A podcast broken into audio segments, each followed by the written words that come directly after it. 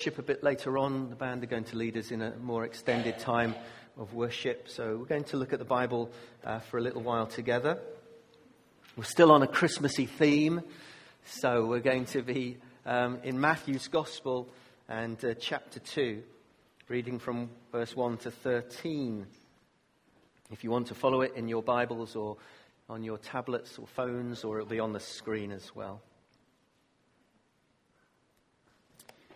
Matthew writes After Jesus was born in Bethlehem in Judea during the time of King Herod, Magi from the east came to Jerusalem.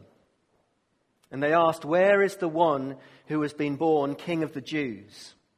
We saw his star when it rose and have come to worship him. When King Herod heard this, he was disturbed, and all Jerusalem with him. And when the teachers of the law, he asked them where the Messiah was to be born. In Bethlehem in Judea, they replied, for this is what the prophet has written. But you, Bethlehem, in the land of Judah, are by no means least among the rulers of Judah. For out of you will come a ruler who will shepherd my people Israel. Then Herod called the Magi secretly and found out from them the exact time the star had appeared. And he sent them to Bethlehem and said, Go and search carefully for the child, and as soon as you find him, report to me so that I too may go and worship him. After they had heard the king, they went on their way, and the star that they had seen when it rose went ahead of them until it stopped over the place where the child was. And when they saw the star, they were overjoyed.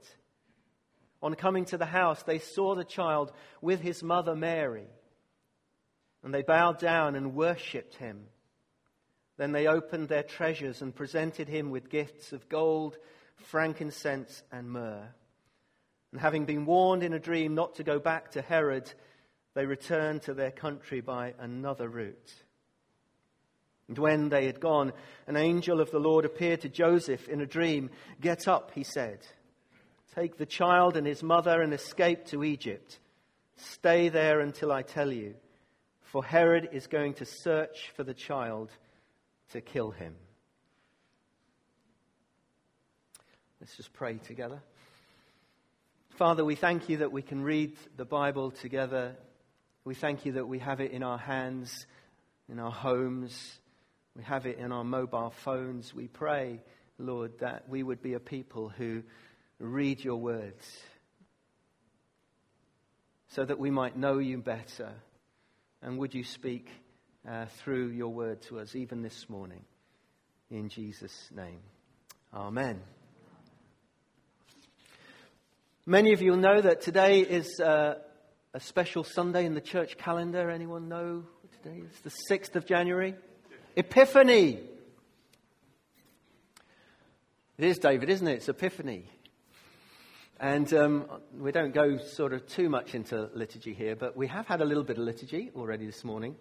And um, it's one of the oldest sort of Christian festivals, especially in the West, because the, the, Coptic Church will be celebrating Christmas next week. Um, but we have it on the 25th of December.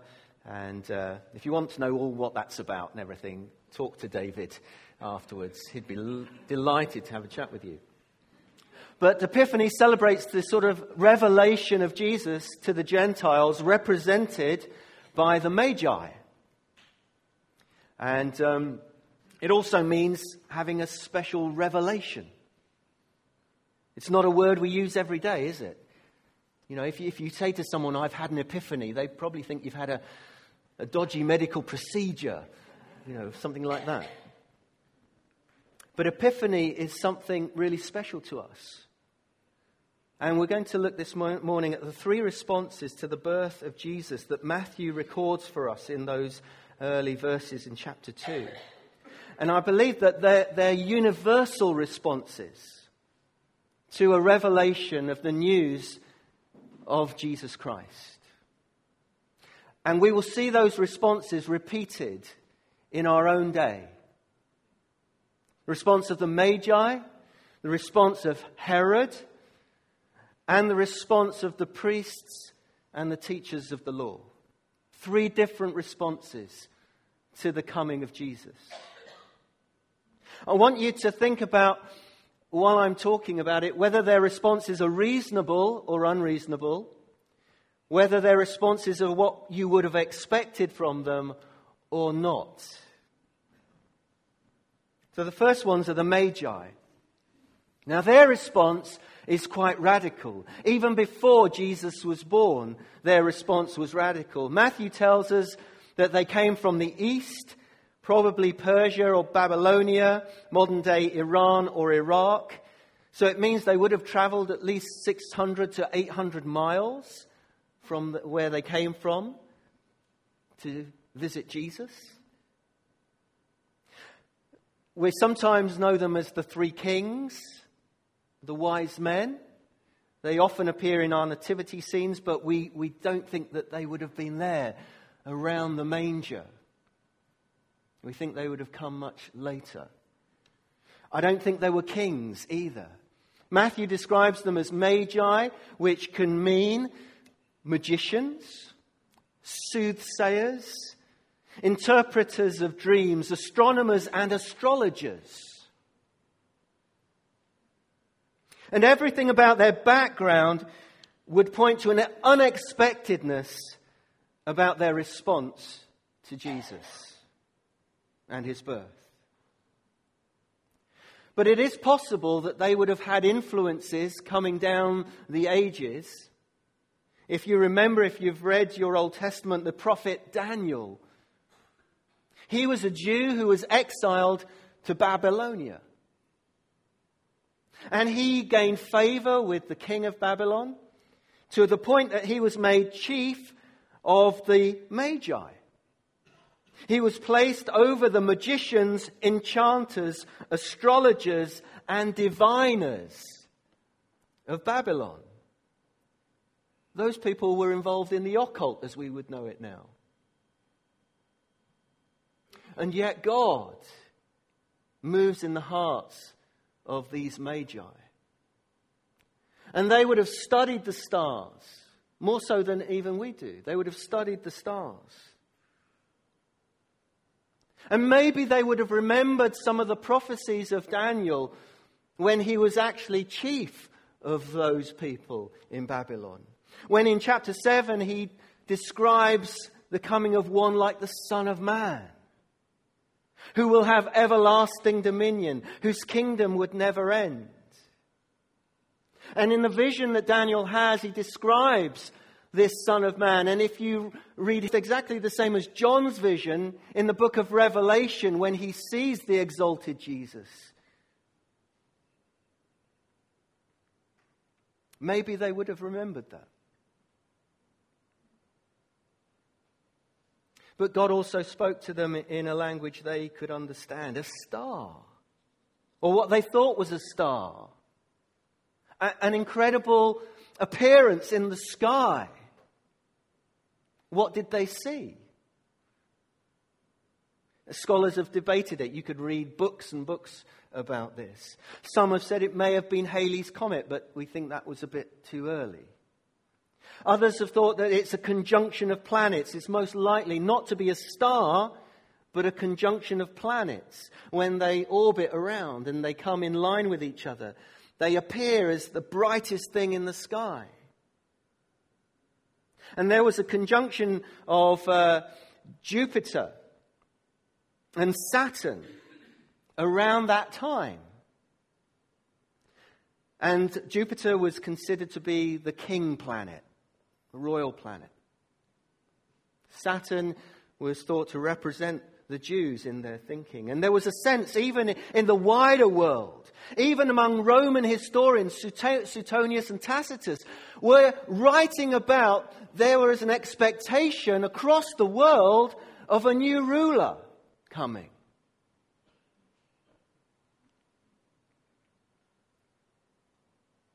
And there was also a conjunction of Jupiter with Venus. That they came so close, they seemed to merge into one exceptionally bright star. We don't know which of those it was, But if you want to watch a really good program about it, Rosemary mentioned it to me. It's on iPlayer, Under the Christmas Sky. It's only half an hour, but it was brilliant over Christmas. And it, it, they try and trace the Bethlehem star. It's brilliant. We don't know which one of these it was, but it was significant. And we know that these were recorded in history. Even in the Babylonian sort of um, text that we have, they record this amazing event that they saw in the sky. And the one conjunction of Jupiter and Saturn appeared three times in one year. So it's not like the star that they saw just moved and they just followed it gradually. It would have appeared at different times, but they followed it, that appearance.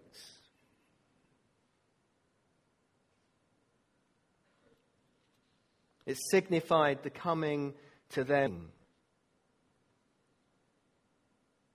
They called him the King of the Jews. And they set out to find this King of the Jews. We don't know how many magi they were. We always have three in the nativity scenes because that's what we do. We only do that because they brought three gifts. There might have been 12 of them, there might have been six of them. We don't know how many there were. But what we do know is they got up and they began a long journey west that would lead them to Judea, lead them to Jerusalem, and ultimately to Bethlehem and to Jesus. We don't know how long the journey took. It could have taken up to two years. We only know that because of Herod's response. He asked them, When did you first see the star? And when he sets out his plan for the children of Bethlehem, he determines that any boy under two will come to his attention. They had a wholehearted search for Jesus. And when they discovered Jesus, they worshipped him and adored him. If you think of where they've come from, that was unexpected. But when they discover Jesus, they worship him, adore him, and with remarkable insight into his future ministry, they offer him the gifts that we know so well gold, frankincense, and myrrh. Gifts for a king? Gold, yeah. Frankincense was in constant use by priests in the temple, and Jesus would be our ultimate great high priest who makes reconciliation between God and humanity. And myrrh was used to embalm the dead. Incredible prophetic gifts for a child that they bring. The second response that we read in this passage is from Herod. Herod is the king at the time. He's not a Jew, he's a half Jew half Edomite. And his response is anger, opposition, persecution. But if you think about it, it's not unexpected. Put yourself for a moment in Herod's shoes. Think about it. You've worked so hard to become king. You know you're not the legitimate king. But you've worked so hard, you've schemed and connived your way to the very throne. You've double crossed and you've flattered people. You've removed all threats to your throne. You've killed your wife, three of your sons. You've removed all other political opponents. And you are now on the throne. And these wise men, these magi who have traveled hundreds of miles, come to your door and say, We've come to worship the King of the Jews. Do you know where he is? He has been born. Do you think Herod would have gone, Oh, that's lovely? Actually, that's what he says, isn't it? He says to them, Well, when, when did you first see the star? And then he says to them, Well, yeah, you go and make a search for him because I want to go and worship him too.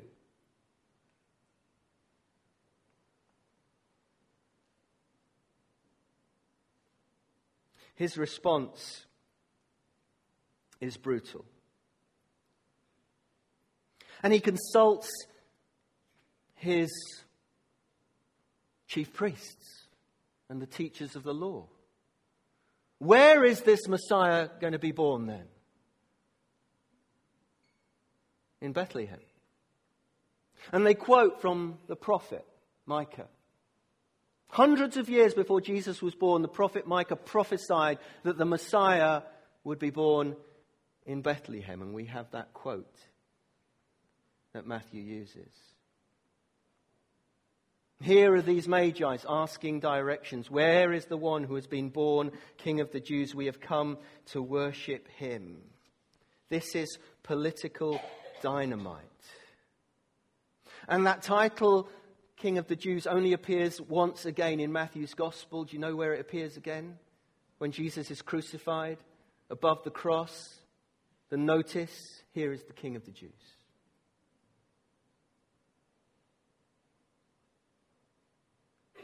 The Magi come saying, Where is the real, true, legitimate king of the Jews? Herod is insanely suspicious. This is a man who, on his deathbed, ordered the arrest of all the notable men in Jerusalem to be gathered at the Hippodrome in Jerusalem. And on the news of his death, they were all to be killed because he wanted there to be great mourning throughout Jerusalem on his death.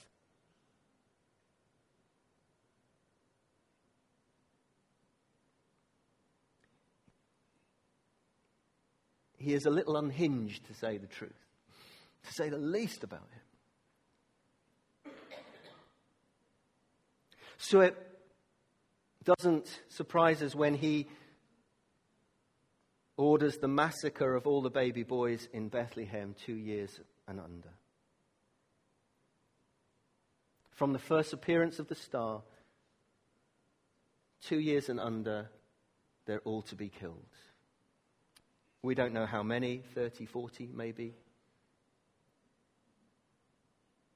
The third response is one that you could pass over because it's not really recorded in, in any detail and it's easily missed in the drama of what's happening with the Magi and the drama of what's happening with Herod. It's the response of the chief priests and the teachers of the law. Did you notice their response? These are good people.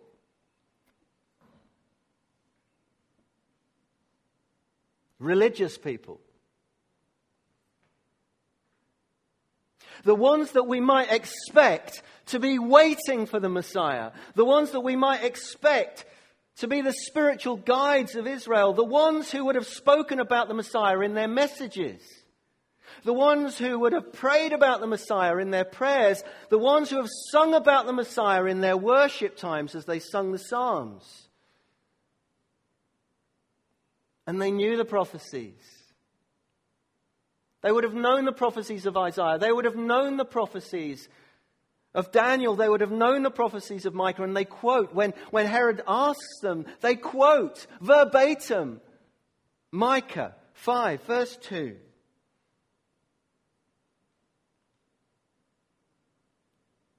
But here's the strange thing. Here's the unexpected thing. They do nothing. Nothing.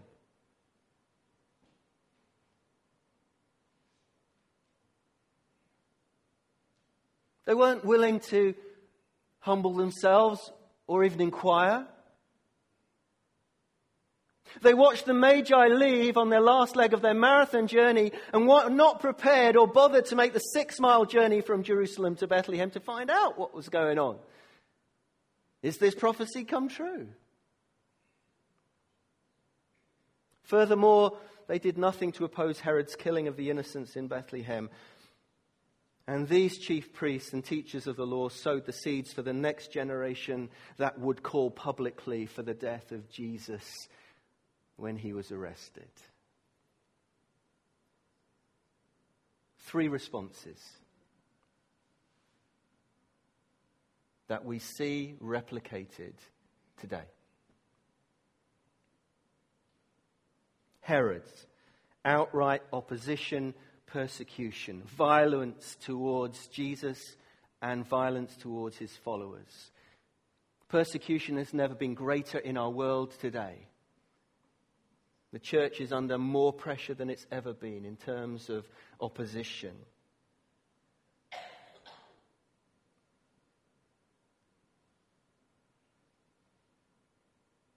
It's not just the violent opposition in many countries, but even in countries where there is no violent oppression of Christians, there is a growing secular, humanist opposition to anything that is of Jesus.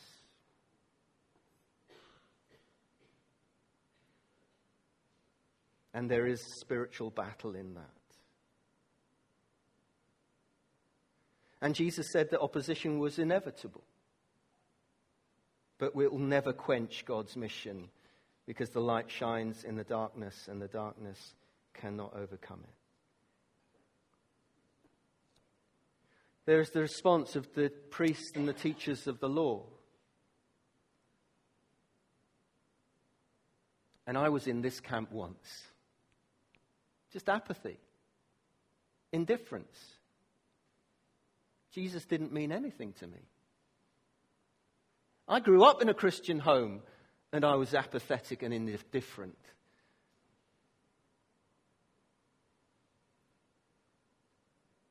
It just doesn't matter to me. And in many ways, that's where we live. It's in that area of response that we find ourselves in our witness and in our trying to make Jesus known. Is a lot of people just, oh, just I don't want to know. I'm not bothered. We've, we've got past all that. C.S. Lewis once said, if Christianity is true, it's the most important ever. If Christianity is not true, it's of no importance whatsoever. If Jesus isn't who he says he is, it's no importance whatsoever. What it cannot be is just, hmm, moderately important.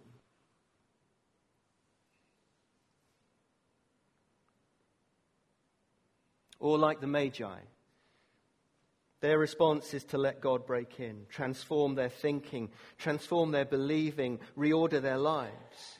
They're prepared to leave everything behind to seek and find Jesus and worship Him because the coming of Jesus demands a response. They recognize Him as Messiah, Savior, God in the flesh. That's remarkable. And we recognize that too. And we recognize that He's coming again and demands our allegiance to Him and His cause.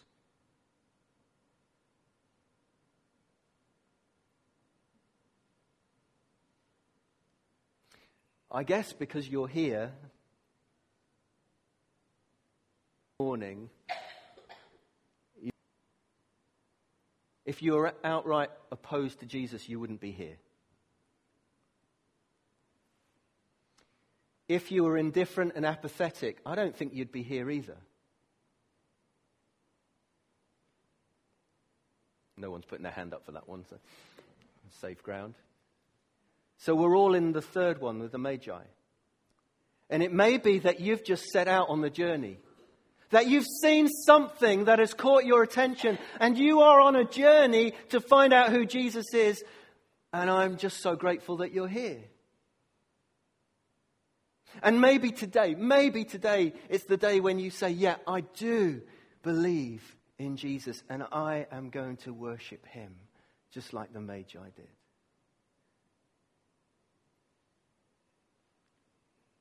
or you're here as a committed Christian. You're a follower of Jesus and you want to follow him even more. If you're a new Christian and you've not been baptized, why not make that the next step of your journey? 20th of January.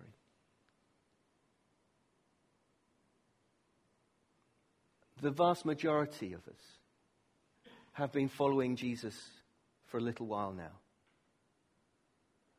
And we have our ups and downs, don't we?